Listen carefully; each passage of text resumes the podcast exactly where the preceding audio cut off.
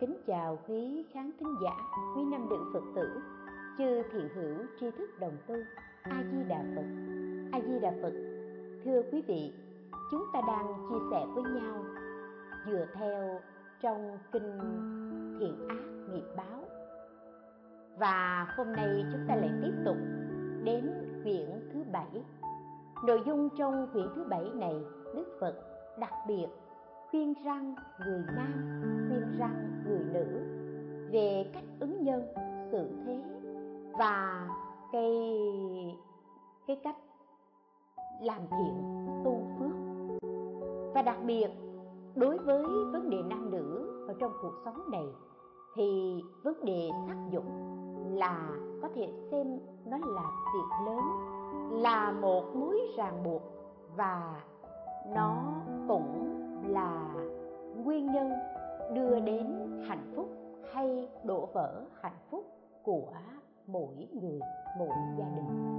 Đối với người tu giải thoát thì vấn đề sắc dục là một sợi dây ràng buộc khiến cho người ta mãi mãi bị trói buộc trong vòng luân hồi sanh tử trong kinh tăng chi bộ, chương một pháp, đức phật có dạy, này các thầy tỳ kheo có một sắc, một pháp làm mê mẩn tâm người nam. Đó chính là nữ sắc. Và lại nữa, này các thầy tỳ kheo, có một sắc, một pháp làm mê mẩn tâm người nữ. Đó chính là nam sắc. Vậy thì nam sắc, nữ sắc làm cho người thế gian bị mê mẩn. Phải bây giờ mà ngay cả thời đức phật còn tại thế? Vấn đề nữ sắc vẫn là vấn đề mà làm cho ngay cả chẳng những thường dân mà quốc gia vẫn bị khuynh đảo. Lúc bây giờ khi đức phật đang du hóa ở nước câu thiện di của vua ưu điền câu lưu thì trong nước của vua ưu điền câu lưu, có một bà la môn tên là ma nhân đề. Ông, vợ chồng ông sinh được một đứa con gái vô cùng xinh đẹp. Bởi vì thấy con gái mình quá xinh đẹp, không ai có thể sánh bằng. Cho nên ông đã đặt tên cho con của mình là vô tỷ. Vô tỷ càng lớn lên, càng xinh đẹp từ vua qua đại thần, ngay cả những người quyền quý ở nước lân cận cũng đều nghe đến danh của vô tỷ.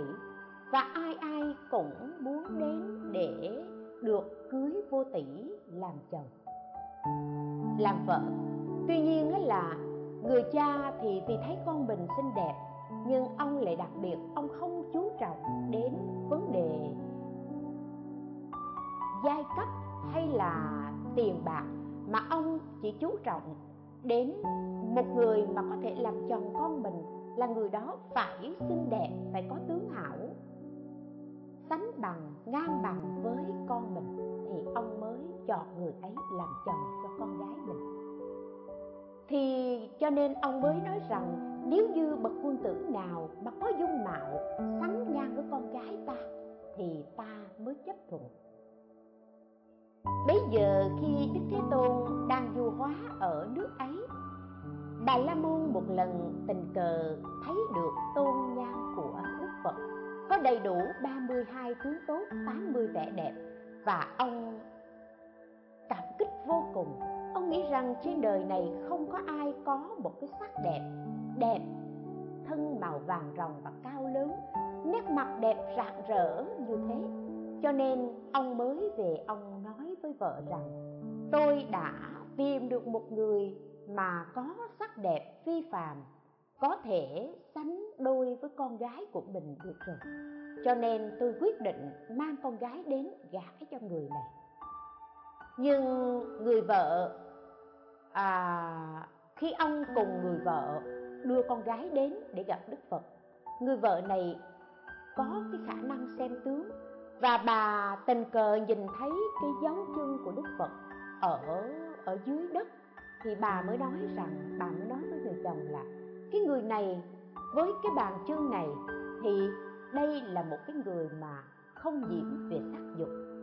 Có ý chí xuất trần, cho nên là tôi nghĩ rằng nếu như ông đưa con của mình đến đây để mà gả cho người này, chưa chắc ông được tỏi ý và bà không bằng lòng. Nhưng vì ông bà la môn này quyết tâm như vậy cho nên ông một mình đã dẫn con gái đến đức, đến gặp đức thế tôn.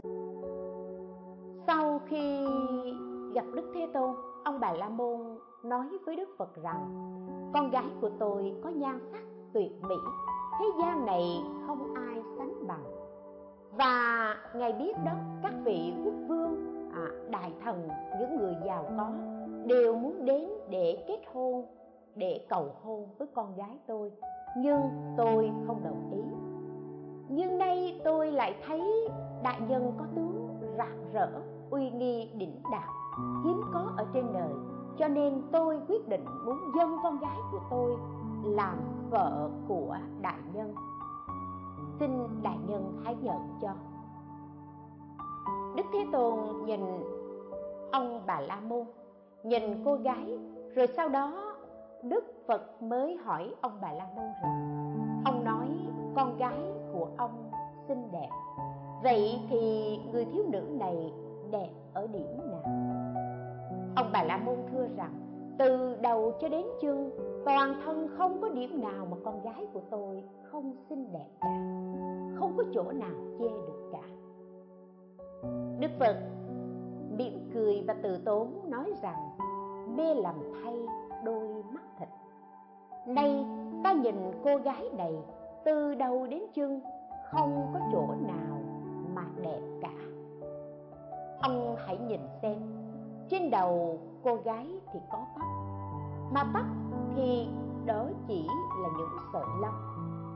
Và đuôi của con trâu đuôi của con bò, con ngựa vân vân cũng đều có những sợi lông như thế.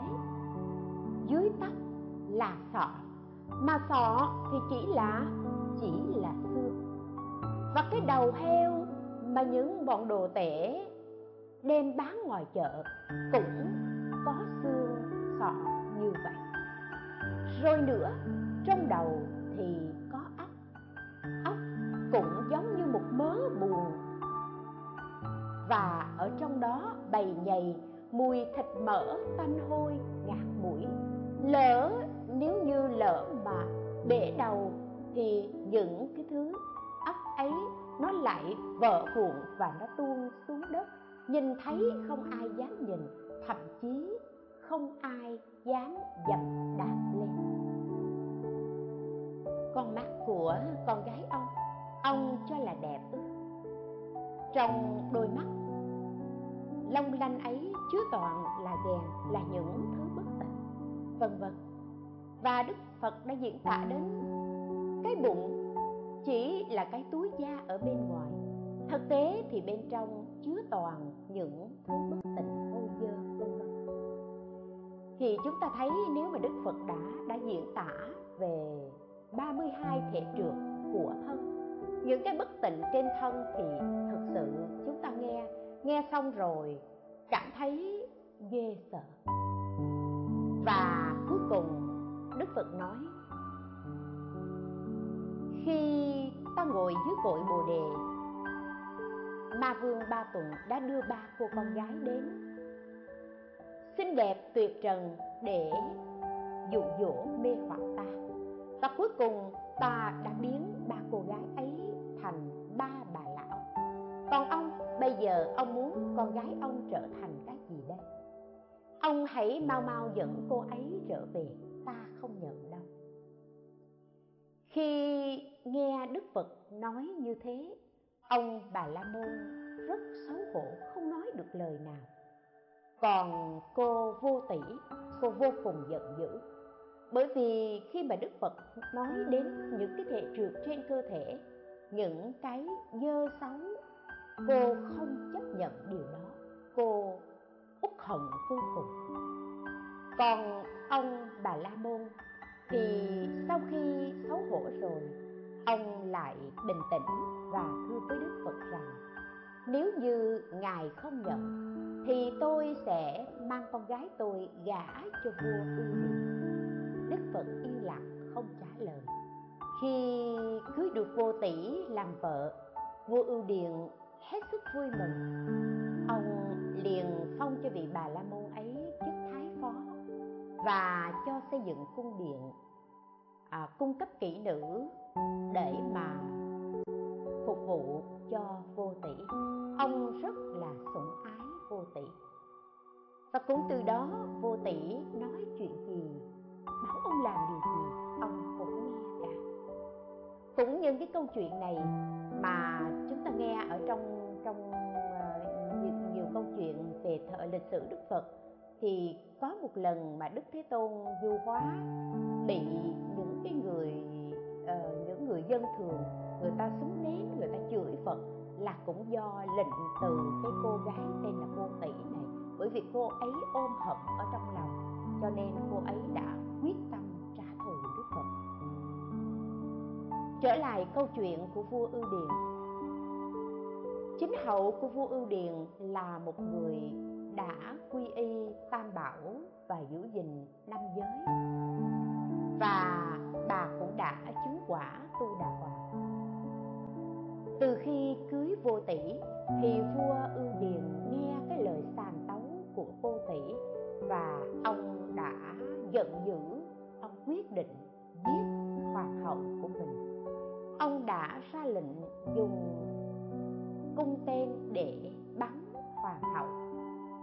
Thì khi mà ông cho cho lệnh xử tử hoàng hậu, dùng cung tên bắn hoàng hậu, nhưng vì hoàng hậu ngay lúc đó vẫn không hoảng sợ, không giận dữ, không có một cái điểm oán hận nào đối với vua ưu điền vì không sân hận, chỉ một lòng khởi tâm từ và nghĩ đến lòng từ bi của đức phật, bà đã quỳ thẳng hướng về vua ưu điền nhưng lạ thay, những mũi tên mà quân lính bắn tới hoàng hậu, những mũi tên đó bay vòng quanh hoàng hậu ba vòng, rồi quay trở lại rơi trước mặt của vua ưu thấy như thế vua ưu điền ra lệnh cho bắn tên và tất cả cả trăm mũi tên đều bay vòng theo hoàng hậu ba vòng và quay về rơi trước mặt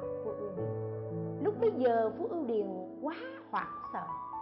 Ông liền ra lệnh xa giá đến ngay chỗ đức phật.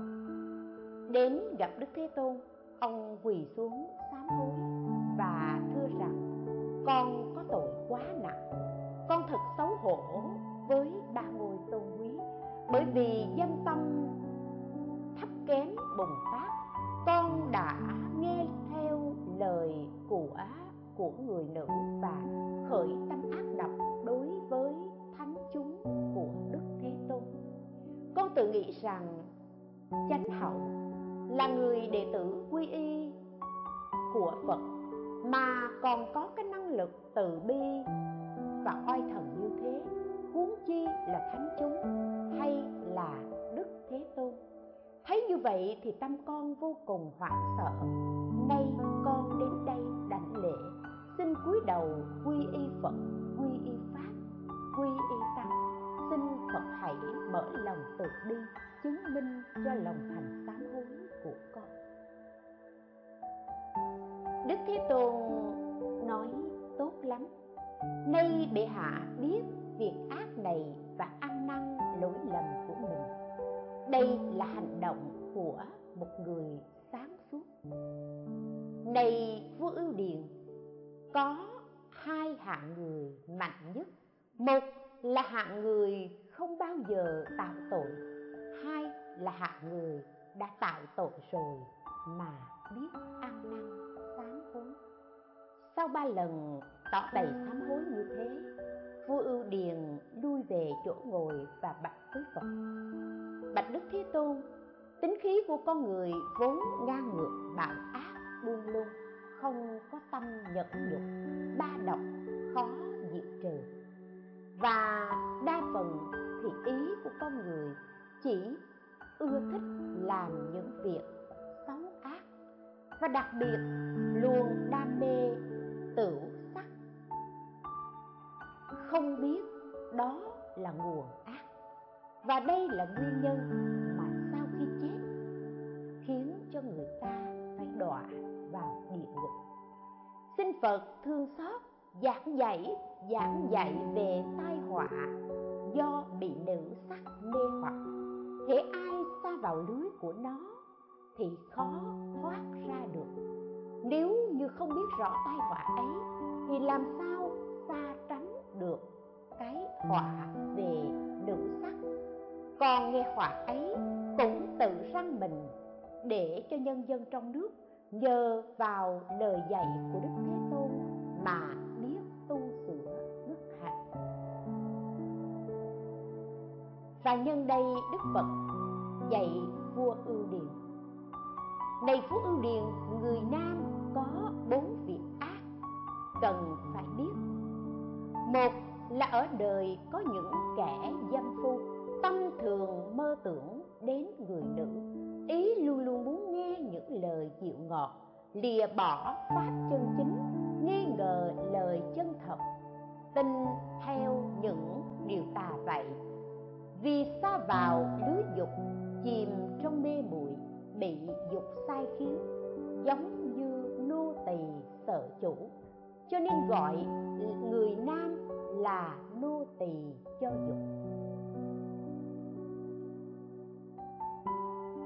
Ở chỗ nói rằng người nam là nô tỳ cho dục, bởi vì khi mà đã say đắm nữ sắc rồi, luôn luôn nghe lời theo, nghe theo lời xúi dục của cái người ấy. Và cứ theo sự sai khiến của họ, làm việc cho họ, gọi là nô tỳ cho dục. Ở điểm này thì tiến sĩ lê thẩm dương, có một lần cô đã tình cờ nghe ông nói ở trên à, hình như trên sóng truyền hình. Ông đã đúc kết như thế này, thành công của người đàn ông luôn luôn có bóng dáng của người phụ nữ. Phải không các vị? Đúng vậy, một người đàn ông thành công.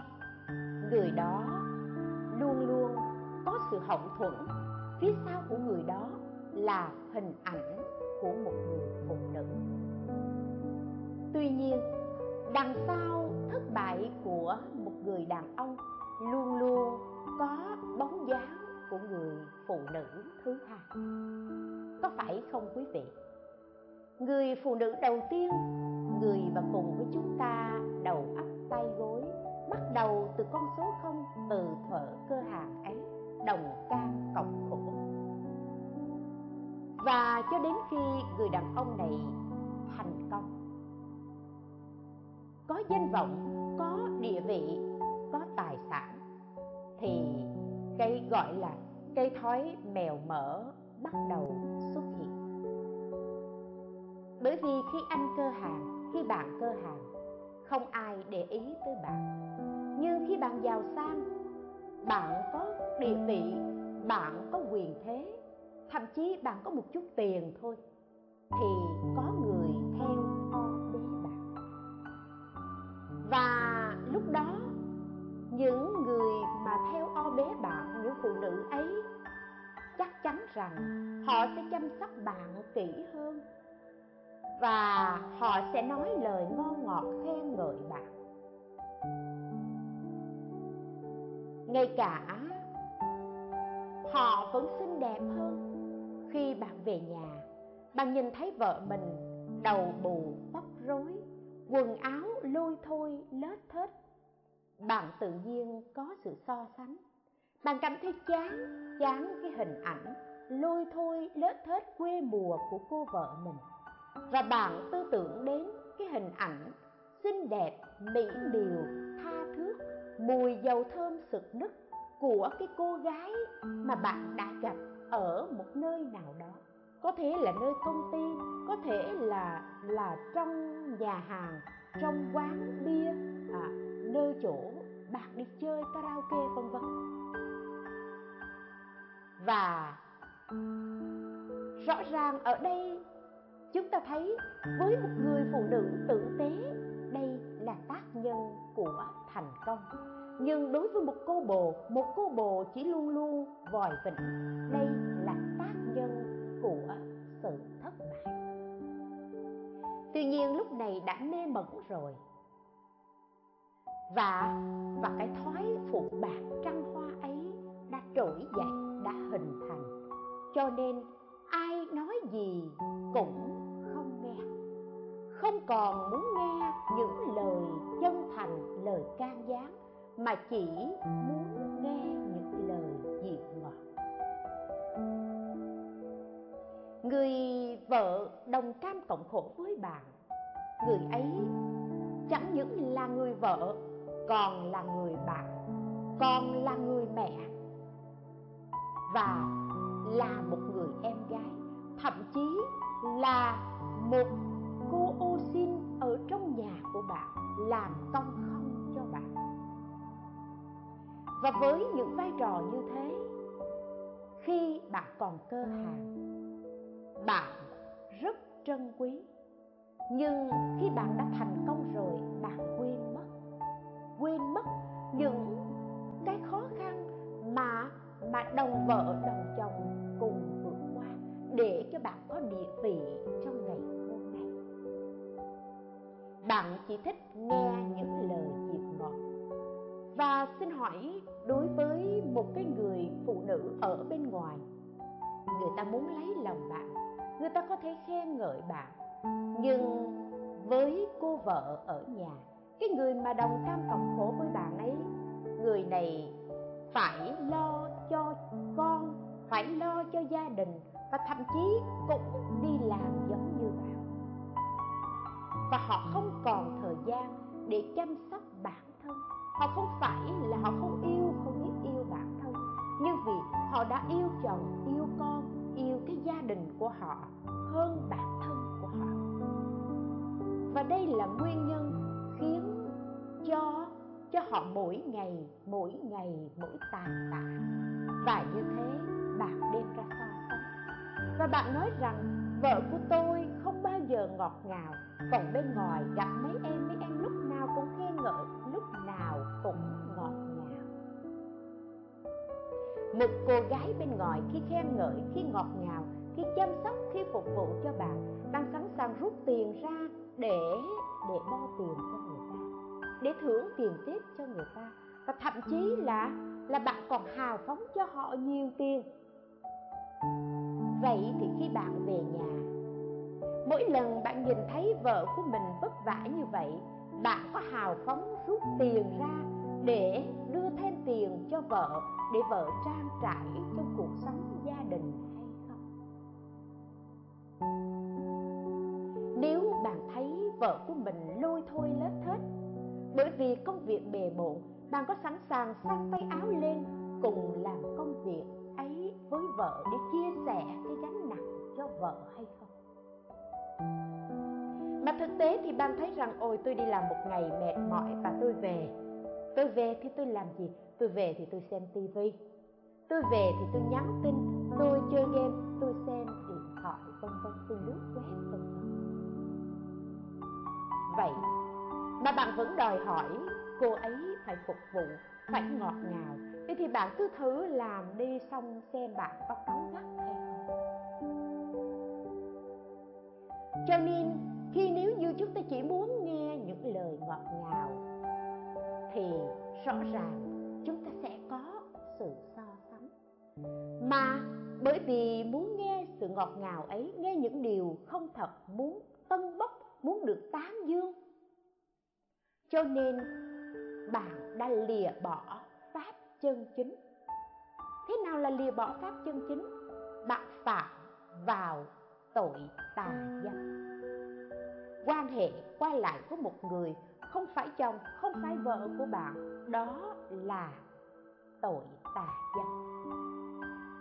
Tà dâm là nguyên nhân đưa đến đổ vỡ hạnh phúc gia đình. Cho nên đối với cư sĩ tại gia, đức phật không cấm dâm dục mà chỉ cấm tà dâm. Tức là bạn có quyền trai lớn lên, có quyền lấy vợ, gái lớn lên, có quyền lấy chồng nhưng chỉ một vợ một chồng đây là giới điều mà đức thế tôn đã đưa ra từ từ khi đức phật còn tại thế chứ không phải tới bây giờ mà mới có những cái quy định về hôn nhân gia đình, một vợ, một chồng đó. và khi đã phạm vào lỗi này rồi, khi bạn đã có tư tưởng, ngay cả bạn có chưa có động tay động chân gì đi chăng nữa, mà tư tưởng bạn nghĩ đến một người phụ nữ khác, người đó xinh đẹp, mỹ miều, ăn nói ngọt ngào, vân vân. Và bạn thấy họ hơn vợ mình. Thì những lời chân thật của những người thân khuyên can bạn, những lời chân thật từ vợ của bạn nói, bạn đâm ra nghi ngờ nghi ngờ lời chân thật. Và chính vì nghi ngờ lời chân thật cho nên tin theo những điều tà vậy. Ai khuyên can lúc này cũng không nghe cả. Lúc này tâm trí bị dục sai khiến bị dục làm mê mờ rồi. Và đã xa vào lưới dục chìm trong mê bụi, bị dục sai khiến. Đây gọi là người nam làm nô tỳ cho dục. Câu chuyện của vua ưu điền cũng là câu chuyện người nam làm nô tỳ cho dục bởi vì làm nô tỳ cho dục cho nên, khi cô vô tỷ này cô về cô làm vợ vua của suối dục, của bảo vua làm những việc sai, vua đều làm theo. Mục đích để làm cho cho cái người ái phi của mình vui lòng. Đây là nô tỳ cho dục. Là một người nắm cương lãnh quốc gia. Bị dục sai sử thì gây họa cho quốc gia. Bạn không phải là người nắm cương lãnh quốc gia bạn chỉ là rường cột của gia đình. Bạn bị dục sai sử. Bạn bị sự xúi dục của người phụ nữ thứ hai, thì bạn cũng làm cho cái nhà của mình bị hỏng nát đi. Đó gọi là người nam làm nô tỳ cho dục tiếp theo, đức phật dạy, khi cha mẹ nuôi con mang nặng đẻ đau, khổ nhọc không thể kể xiết. Rồi nuôi con lớn lên đến tuổi trưởng thành thì dựng vợ gả chồng cho con. Nếu con đi xa, con không về, cha mẹ vẫn luôn luôn ngày đêm thương nhớ trong ngóng. Cha mẹ có già hàng trăm tuổi, vẫn nghĩ về đứa con của mình và vẫn thấy con mình rất bé bỏng, ngày đêm mong nhớ. Thế nhưng đến khi mà mà người con trai, con gái ấy có gia đình rồi, thì chỉ nghĩ đến gia đình mình, chỉ nghĩ đến chồng mình, nghĩ đến vợ con của mình, quên bặt cha già mẹ yếu có khi vì tranh chấp tài sản mà dẫn đến tranh đấu kiện thưa làm cho cha buồn, làm cho mẹ khổ, mà chẳng nghĩ rằng thân mình từ đâu có. Cô phụ đi ân đức của cha mẹ. Người ta chỉ nghĩ đến vợ, nghĩ đến con, và thậm chí các vị biết có những người, khi người ta có vợ, có con rồi, người ta luôn luôn nói rằng họ bận, bỏ cha già, bỏ mẹ yếu. Cho đến nỗi chỉ cần không cần chăm, chỉ cần một cuộc điện thoại để gọi, để hỏi thăm mẹ họ họ cũng không làm. Và thậm chí họ còn, họ cứ nghĩ rằng con của họ gọi điện thoại để thăm bà nội của nó là đủ rồi. Hay là vợ của họ gọi điện thoại thăm mẹ chồng là đủ rồi, họ không còn trách nhiệm bởi vì sao? Bởi vì họ bận. Nhưng họ có biết được rằng thân của họ từ đâu mà có hay không? Và xin thưa với các vị, ông bà mình nói câu rằng cha mẹ già hơn trăm tuổi còn thương con tám mươi đúng vậy dẫu có là cháu, có là dâu có thương đến đâu đi chăng nữa, thì sự có mặt sự thăm hỏi của người con vẫn quan trọng hơn bao giờ hết. Nếu như may mắn trong nhà có một cô con dâu, cô con dâu ấy biết cách sống, biết nhắc nhở chồng mình phải thường xuyên thăm hỏi mẹ, cha, thì đó là nhà ấy có phước. Cô con dâu ấy cũng chỉ nghĩ đến bản thân mình, nghĩ đến cha mẹ riêng của mình, không nghĩ đến cha mẹ chồng và ngược lại, đó là nhà ấy kém phước nếu khi có người nhắc nhở rằng tại sao không thăm hỏi cha mẹ thì lại quay lại oán trách, giận hờn. Đó là nhà ấy vô cùng kém phước thực tế chuyện này đã diễn ra ở trong cuộc sống này rất nhiều. Nhưng cái vấn đề vấn đề tổn thất cuối cùng, đó là ai? Là chính bản thân của người con bất hiếu ấy. Bởi vì bản thân của mình không làm tròn hiếu đạo đối với cha, đối với mẹ. Âm đức của mình đã bị tổn giảm phước đức mình không có thì xin thưa với các vị, nếu các vị có giàu sang, các vị cũng chỉ là những người mặc áo gấm.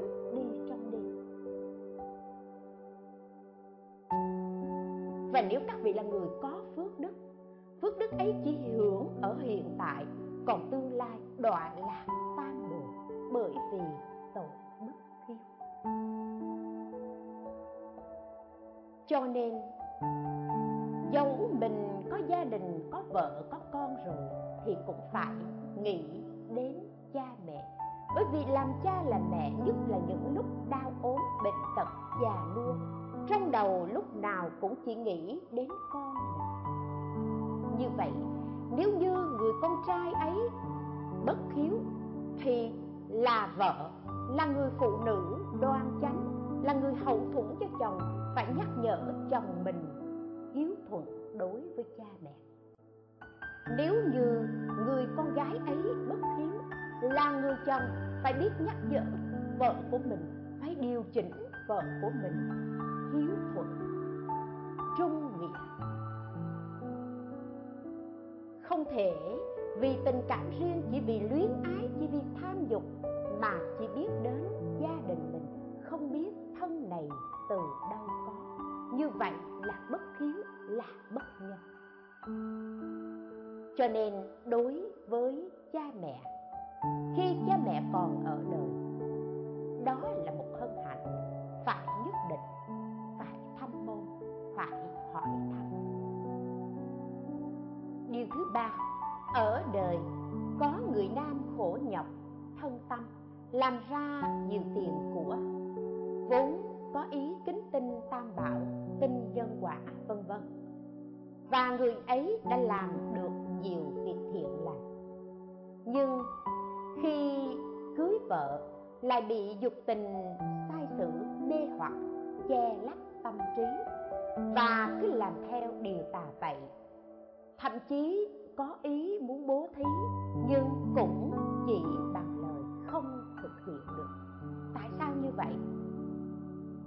Tại vì bị người nữ ngăn cản. Chuyện này có chứ không phải không có. Nhưng thực tế thì thì à, giống như chúng tôi nhìn thấy thì là gì?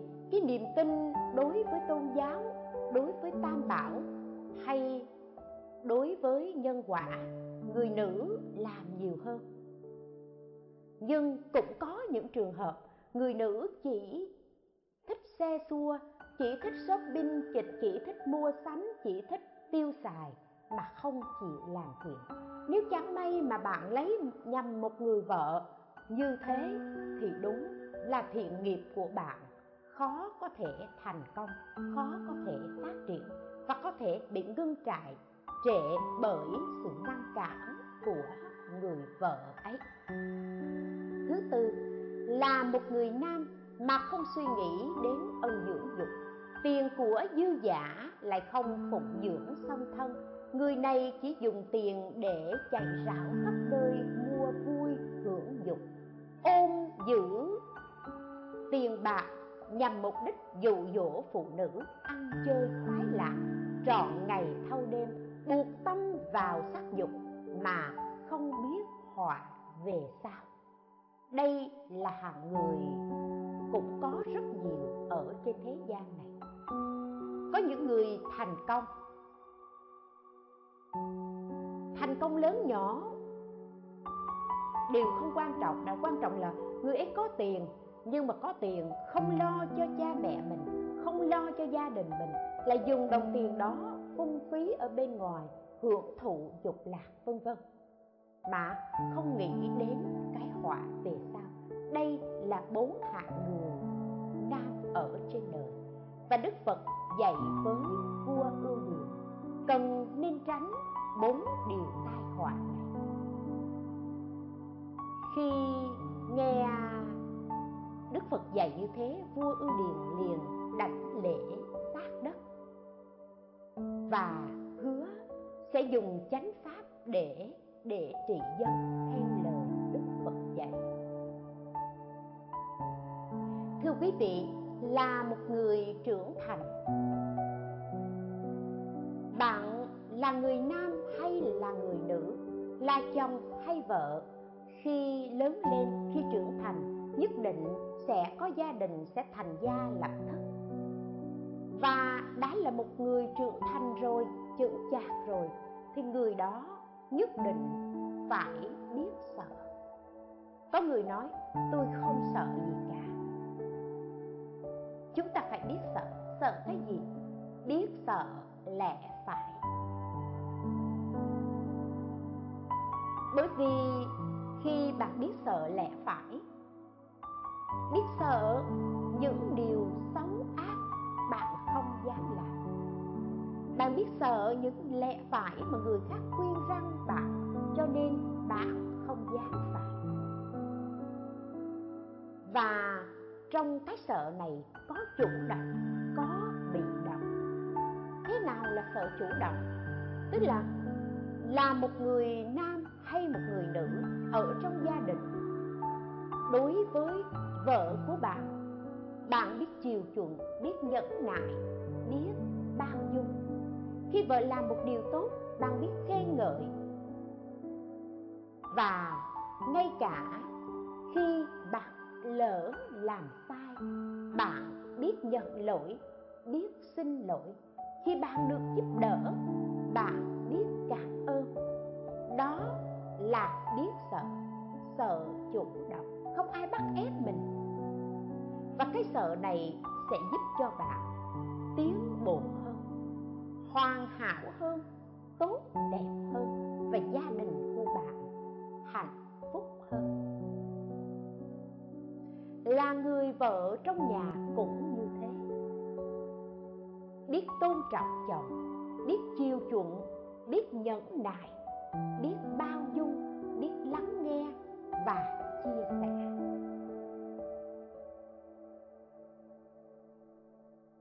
Chẳng may khi chồng mình nóng nảy, giận dữ, biết im lặng khi cần.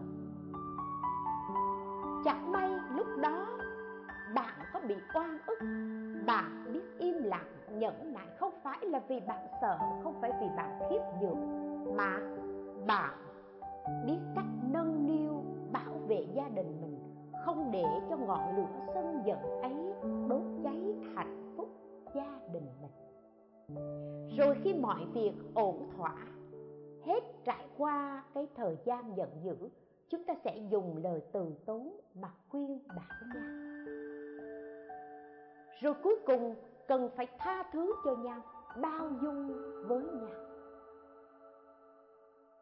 khi chồng mình làm một việc tốt cũng phải biết khen ngợi. Bản thân mình có điều gì sai trái cũng phải biết xin lỗi. Chồng mình mua cho mình một món quà. Cũng phải biết trân quý, phải biết cảm ơn. Đây là những cái phép tắc và cũng là những cái tiêu chuẩn cần thiết để bảo vệ hạnh phúc gia đình. Chứ không phải sợ bị động. Thế nào là sợ bị động? Sợ bị động bởi vì đàn ông đối với người vợ của mình, vợ mình mạnh mẽ quá, vợ mình giỏi quá, vợ mình kiếm tiền nhiều quá, vợ mình quyền cao, chức trọng quá, khiến cho mình khiếp sợ mình biết là vợ mình sai, mà mình không dám nói. Đây là sợ bị động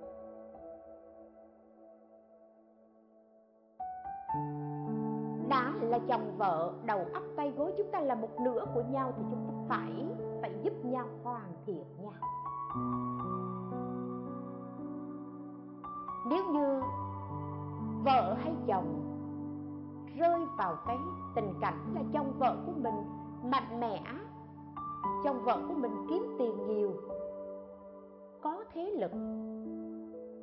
Thì chúng, vì như vậy mà chúng ta sợ thì thật là không nhiên bởi vì ngoài trách nhiệm của người chồng, người vợ là người phụ nữ, phải đóng vai trò của một người mẹ, một người em gái, một người bạn đồng hành, một người bạn tri kỷ để cùng với chồng mình chia sẻ. Và thậm chí có những lúc là một người giúp việc không công ở trong nhà. Phải không các vị? Nếu chẳng may chồng của các vị đi làm về, bị say say say xỉn, ói ra đầy đó, ai dọn? Các vị phải dọn thôi. Rõ ràng đó là công việc của một người làm là công việc của một người giúp việc và chúng ta làm với cái tâm bao dung, với cái tâm hoan hỷ, với cái tâm yêu thương. Thì đó không còn là công việc của một người giúp việc nữa, mà đó là công việc của một đứa em gái. Khi chồng mình sai trái, mình phải thẳng lựa lời, lựa lúc khuyên bảo để chồng mình sửa sai. Đó là công việc trách nhiệm của vai trò của một người mẹ, một người chị. Khi chồng mình có khó khăn trong công việc, trong cuộc sống, mình sẵn sàng lắng nghe, chia sẻ.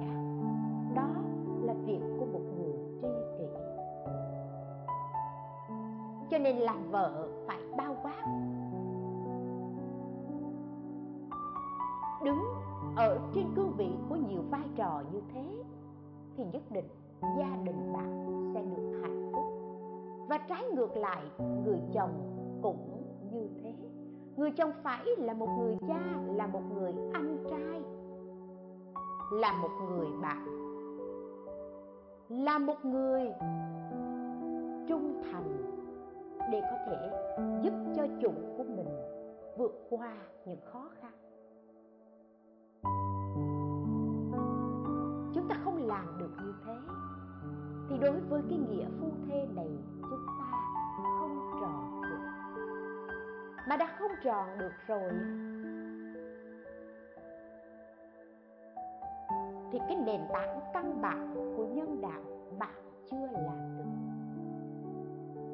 mà bạn đã chưa làm được nền tảng căn bản của nhân đạo, thì thiên đạo, thánh đạo, phật đạo, bạn khó thành tựu. Khi chồng mình, khi vợ mình sai, có những cái sai thường thường thức hàng ngày, chúng ta nên bỏ qua. Nhưng có những cái sai thuộc về bản chất thì phải thẳng thắn, góp ý phải khiến cho người ấy nhìn thấy mình sai và thay đổi. Sai về bản chất căn bản đó là gì? Bất hiếu. Chồng hay vợ bất hiếu phải khuyên rằng không thể như vậy mà hùa theo. Không phải chồng mình quý trọng cha mẹ vợ cha mẹ của mình ấy, thì mình cảm thấy vui. Mà chồng mình lại bội bạc lại không hiếu thuận đối với cha mẹ chồng thì mình cứ hùa như vậy là không đúng.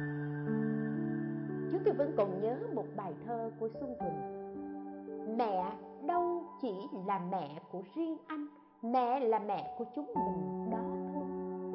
Mẹ tuy không đẻ không nuôi, mà em ơn mẹ suốt đời không quên. Ngày xưa tóc mẹ mướt mềm bên anh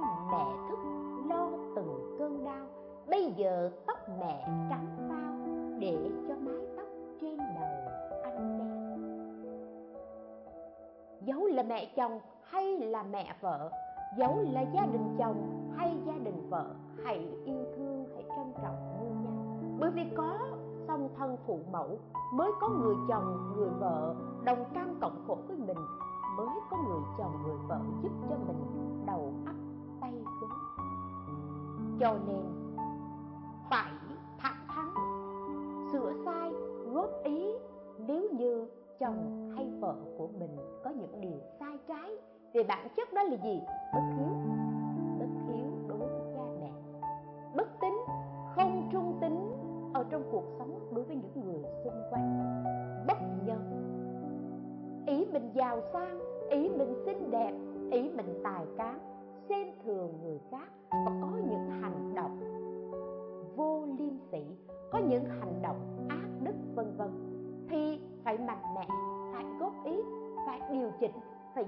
Người ấy sửa sai không nên vì sắc dục, vì mê đắm chồng hoặc vợ mà phạm vào những lỗi lầm này. Và cũng không nên vì mê đắm mà không khuyên can khiến cho người chồng người vợ của mình trở nên tốt hơn, hoàn thiện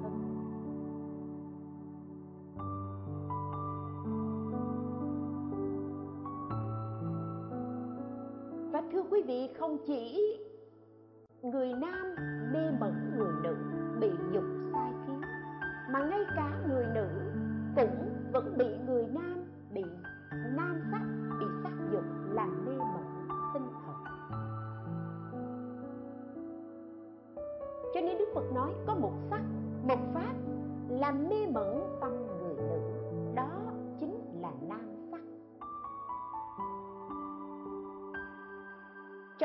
chuyện. Thời đức phật còn tại thế cái câu chuyện mà ngài a nan khi đi khất thực gặp ma đăng ma đăng già. Khi mà cô gái này cúng dường nước cho ngài a nan và thấy ngài a nan quá xinh đẹp, cho nên cô ấy đã sanh tâm yêu khi đó cô trở về nhà, thưa với mẹ rằng, nếu mà mẹ gả con thì mẹ đừng có gả cho ai, mẹ hãy gả con cho ngài a nan thì bà ma đăng mới hỏi con gái mình, ngài a nan là ai? Cô ấy trả lời a nan là đệ tử của đức phật. Mẹ mới khuyên rằng a nan là đệ tử của đức phật thì ông ấy đã xuất gia tu hành, ông ấy nhất định không cưới con đâu. Nhưng cô gái lại nói rằng, nếu như mà con không cưới được a nan làm chồng, thì thì con bỏ ăn và con chịu chết. Con không muốn sống nữa. Người mẹ vì thương con cho nên đã thỉnh a nan đến nhà để cúng dường. Rồi bà dùng phép thuật mê hoặc nhằm mục đích làm phá hạnh thanh tịnh của a nan khiến cho a nan thành thân với con gái của bà. Lúc bấy giờ thì ở nơi tinh xá, đức thế tôn biết được a nan gặp nạn.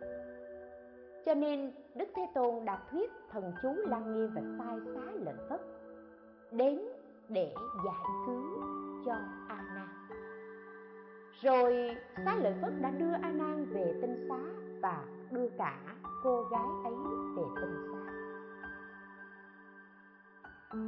Về tinh xá rồi, đức phật mới hỏi cô ma đăng già, con thương a nan ở điểm nào?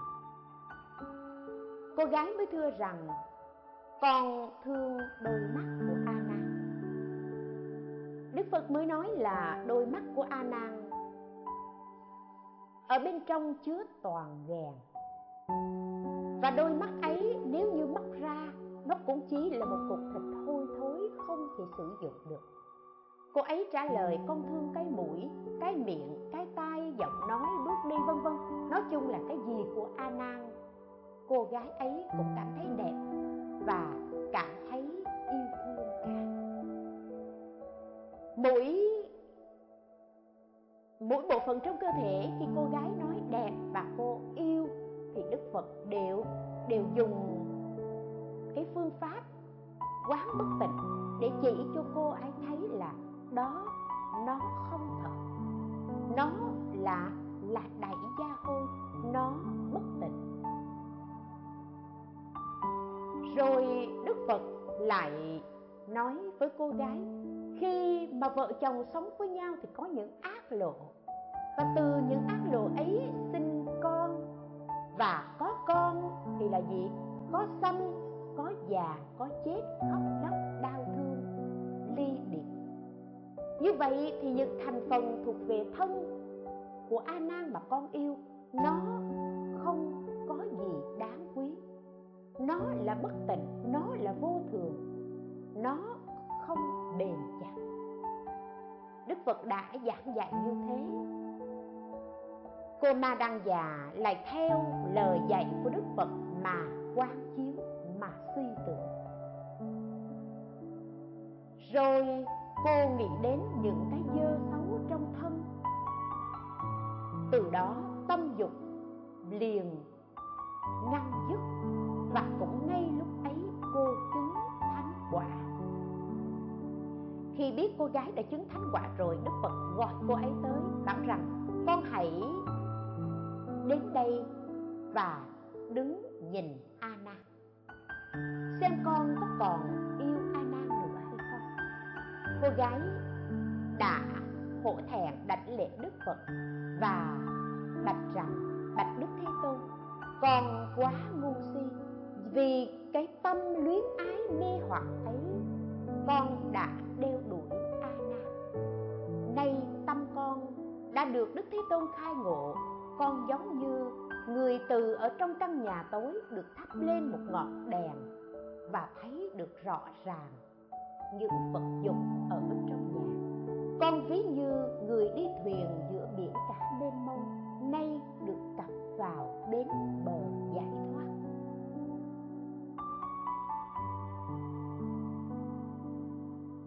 Nhờ đức thế tôn chỉ dạy khiến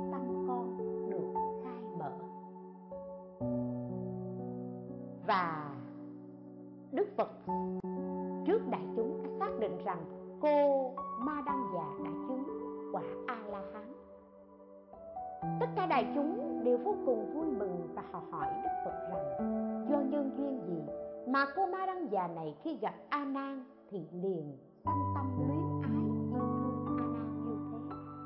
Đức phật dạy 500 đời trước, cô này ma đăng già là vợ của a nan nay vợ chồng gặp lại nhau, nhân duyên gặp lại nhau, cho nên họ sanh tâm luyến ái với nhau. Đây là chuyện thường tình. Nhưng vì giác ngộ trong giác pháp của ta, cho nên cô măng ma đang già đã chứng thánh quả. Chúng tôi nói đến chỗ này để nhắc nhở cho quý vị, đặc biệt là những nữ cư sĩ khi các vị đến chùa hãy cẩn thận tâm của mình. Chúng ta và vị thầy đó, với người xuất gia đó gặp nhau, có cảm tình với nhau, cảm kích nhau, thậm chí muốn gần gũi, lân mẫn giúp đỡ nhau. Có nghĩa là chúng ta và vị thầy đó đã có nhân duyên với nhau từ nhiều đời thưa quý vị, ma đăng già được đức thế tôn dẫn dắt. Cho nên, lìa bỏ cái dục nhiệm của mình và chứng thánh quả. Chúng ta, nếu như không có thầy lành bạn tốt nhắc nhở, chúng ta mãi việc đến chùa tu tập làm phước bố thí cúng dường. Nhưng chúng ta đã bị tâm dục trói buộc giật dắt, khiến cho chúng ta từ chỗ sáng đi vào chỗ tối và từ chỗ tối càng đi đến chỗ tối nữa, cánh cửa địa ngục ấy mở ra.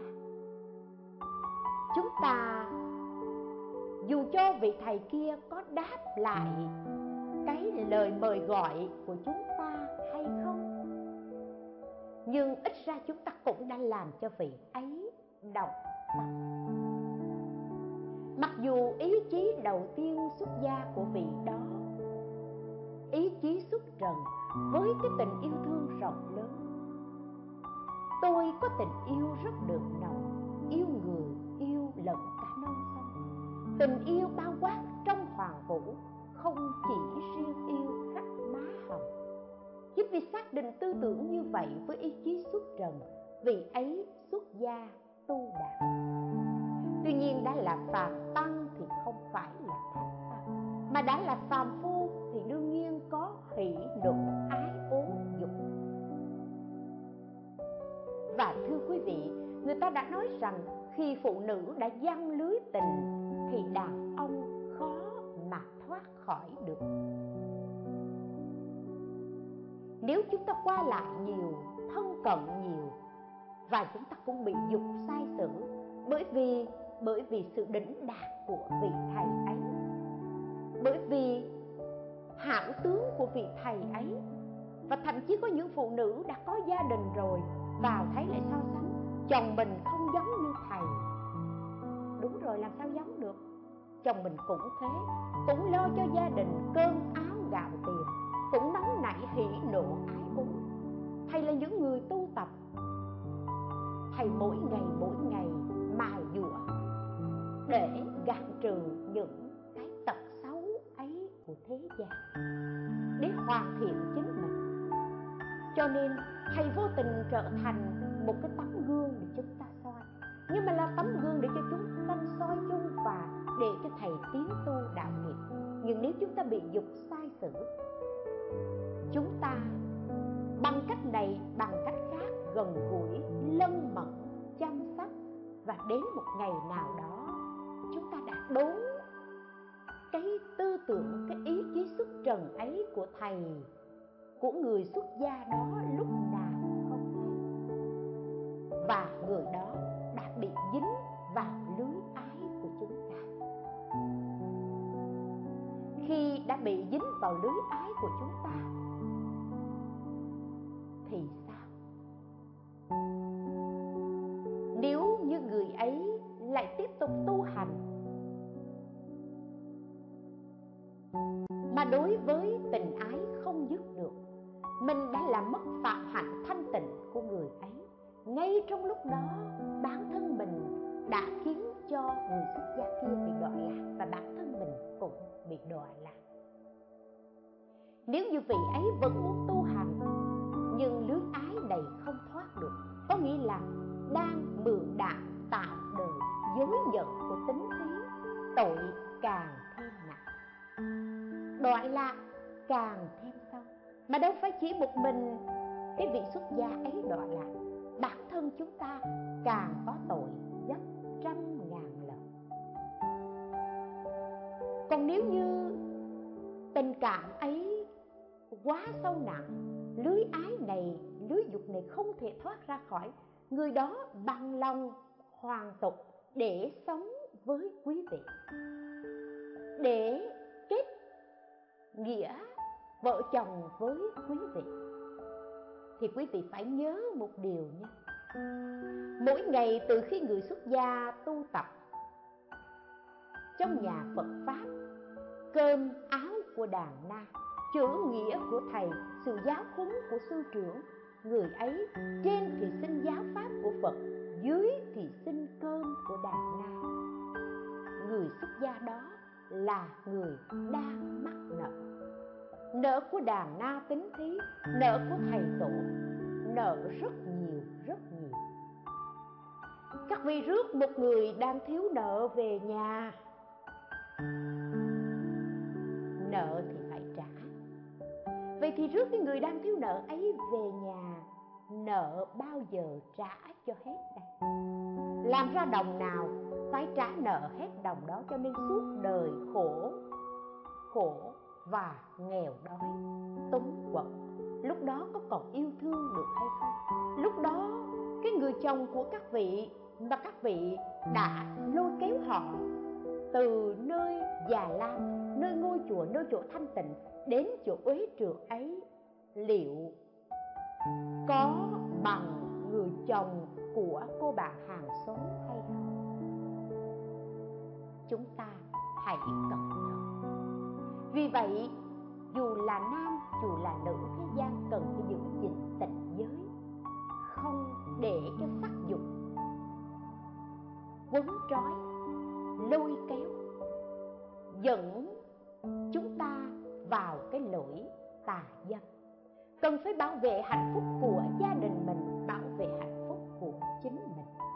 Và đối với việc tình cảm phải tỉnh táo, phải sáng suốt. Trai lớn lên, gái lớn lên, việc kết giao, lấy chồng, lấy vợ là chuyện bình thường. Các vị không sai, nhưng sai là các vị phạm vào lỗi tà dâm. Con gái lớn lên, con trai lớn lên, yêu thương là chuyện bình thường, nhưng phải biết chọn đối tượng để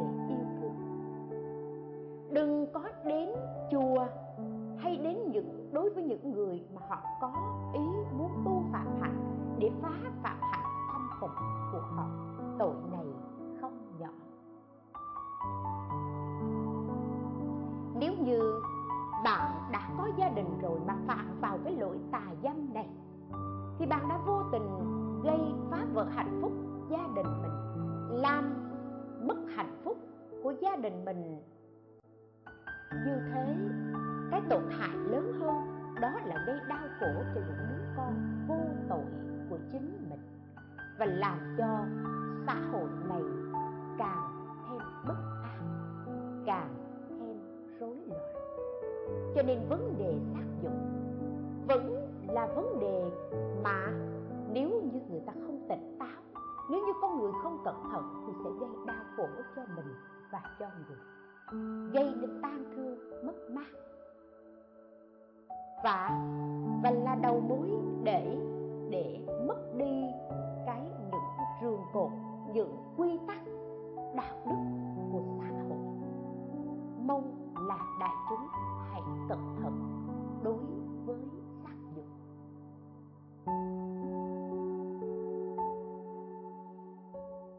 bài chia sẻ này nếu có bao nhiêu công đức thiện lành cô xin hồi hướng cho tất cả các giới chúng sanh, cầu nguyện cho những người nam, những người nữ, đều biết quy kính tam bảo, đều biết tin sâu nhân quả và